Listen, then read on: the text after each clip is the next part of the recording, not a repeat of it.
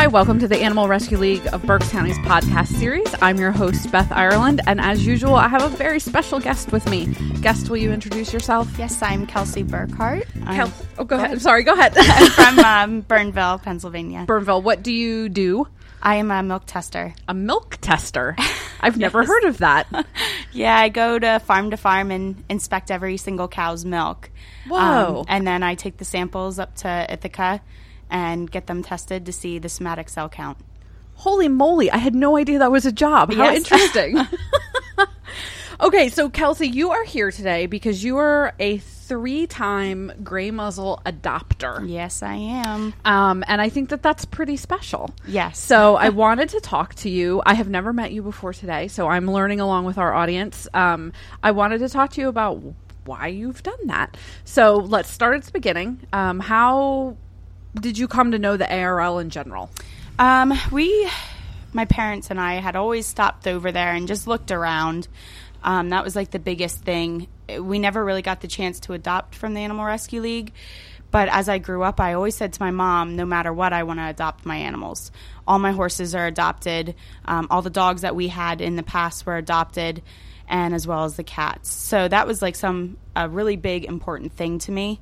So when I was interested in a dog, and my boyfriend was as well, we discussed about a black and tan coonhound, mm-hmm. and just out of dumb luck, I went over to the Animal Rescue League in the first time in a long time, and saw sad little black and tan coonhound in the first kennel. Oh my gosh, that is that really is chance because that's not a breed that we have in frequently. No, and that was something I said to Cody. I didn't want to go to uh, Black and Tan Rescue because they're so expensive too. You know, like four or five hundred dollars just to rescue. I said we. I want to do it locally as well.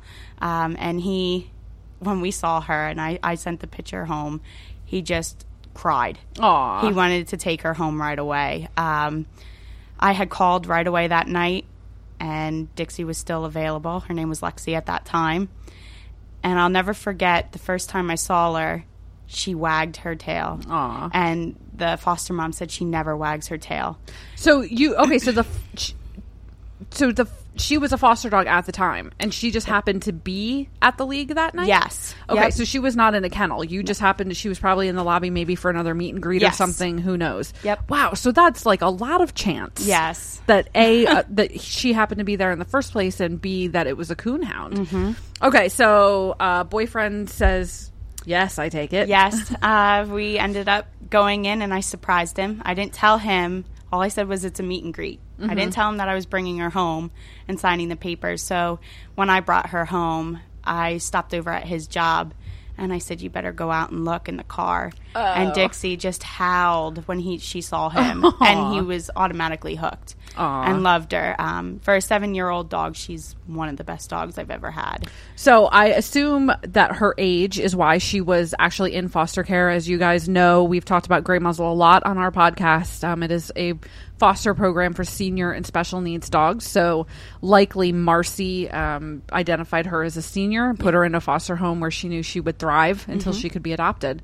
Talk about right place at the right time. I know That's a really great story. but we're not even done yet. Okay, so you have Dixie, Mm-hmm. and then you decide you need another dog. Yeah, we were talking about it, and Cody fell in love with blue ticks as well. And he always said he'd love a blue tick. I said, you know what? I'll contact Marcy, see, and ask if she can uh, keep her eyes open, see if there's any kind of blue ticks that come in, or even red bones. We just wanted another coonhound. So Marcy had messaged me not even a week later. We have a blue tick that just came in, took Oh the picture, gosh. sent it to me, and said, "How can you resist that face?" Aw.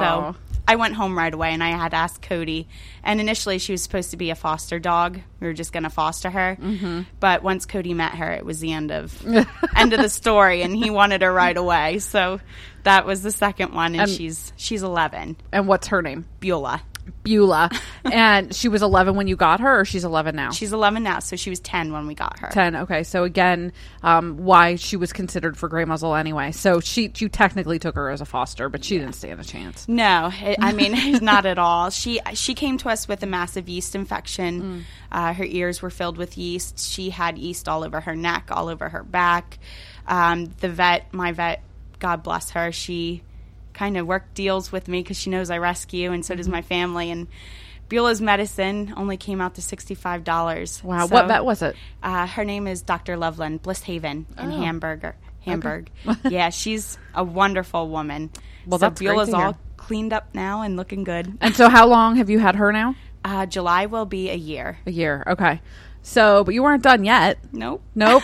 Needed a third one. Yes. So, how did that one come about? Um, I messaged Marcy again, said I would be interested. Keep your eye out for a, a Boston Terrier. She messaged me back. You'll never believe one just came in. Oh my gosh. and that's another dog that you don't get often. Nope. So I said I would come in two days, do a meet and greet, and see how they work. Beulah was really iffy about him, Mm-hmm. you know, kind of territorial. That's all. Then she licked him in the face, and that was the end of it. now they're best buds. They sleep together on the chair, Aw. and it's really cute. They're he's the best. He's he was seven when we got him, or eight when we got him, and he's nine now.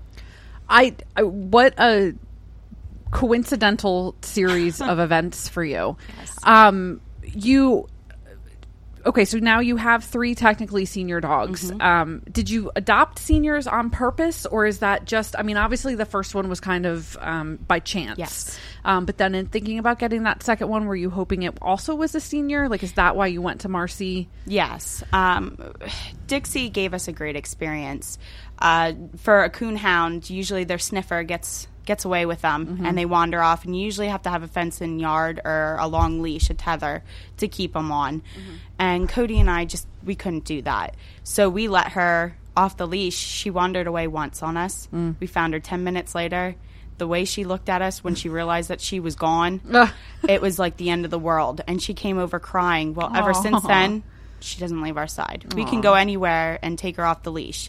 So I said to Cody, you know, it's older dogs, but such a good experience with Dixie. I'm sure the love and affection that we can receive from the older ones, I'd love to in, like keep adding to the family. And he said that would be a great idea. So that's why we decided to go with older ones. That's wonderful. You know, and we obviously at the ARL we have all ages of dogs. Um, we do talk a lot about the older dogs because if they're kept in the kennel, they're overlooked and they suffer from kennel stress. Um, and so that's why it's important to get them out into foster homes. And it is so important that there are people like you that are willing to open your homes to a senior dog just because it's not, and I mean, a senior seven years old is not uh, you still got a lot of life there in, in most breeds. Now, granted, there are some breeds where that's not the case, but um, you know, you've got years of happy, happy times with Yes. all of those dogs. Okay, so how long since you've had? What I'm sorry, what was the third one's name? Taz is the Taz. third one. So Yes. how long since you've had him? Uh, we got him in December. In So, December. yeah, it's only been a short six months, but And everybody's happy together, plays Oh, well. Oh yes, uh, Taz is a cuddle bug. He sleeps under the blankets, and every night he's with Cody and cuddles up. That's his little man, little monster we call him. So, uh, what? When are you adding number four to the family? well, we want to. It's just one of those things where our house we only have a little bi level, and the three of them take up a lot of room, and yeah, I bet. it's a lot of work for three plus two horses, chickens, and for oh My right now we're going to do three, but. Um, hopefully nothing ever happens to you my should other ones. come up with like the randomest breed you can think of because it sounds like all you have to do is say it and they appear. Yes. Um, yeah. That's too wild that that happened that way. It just goes to show you that it was meant to be. Like Yes. those dogs were waiting for you to come and get them. Yeah. Just like that. So that's it, Kelsey. This was easy, right? Yes, it was. So thank you for adopting senior dogs. Thank you for adopting from the ARL. And thank you for joining me today. Yes, thank you. Uh, if you would like to learn any more about the ARL's foster program, you can find information at www.berksarl.org. Uh, go to the programs tab and then click Gray Muzzle, and you can read all about it and either become a foster parent or adopt one of our foster adoptables. So thanks for listening, and we'll talk to you next week.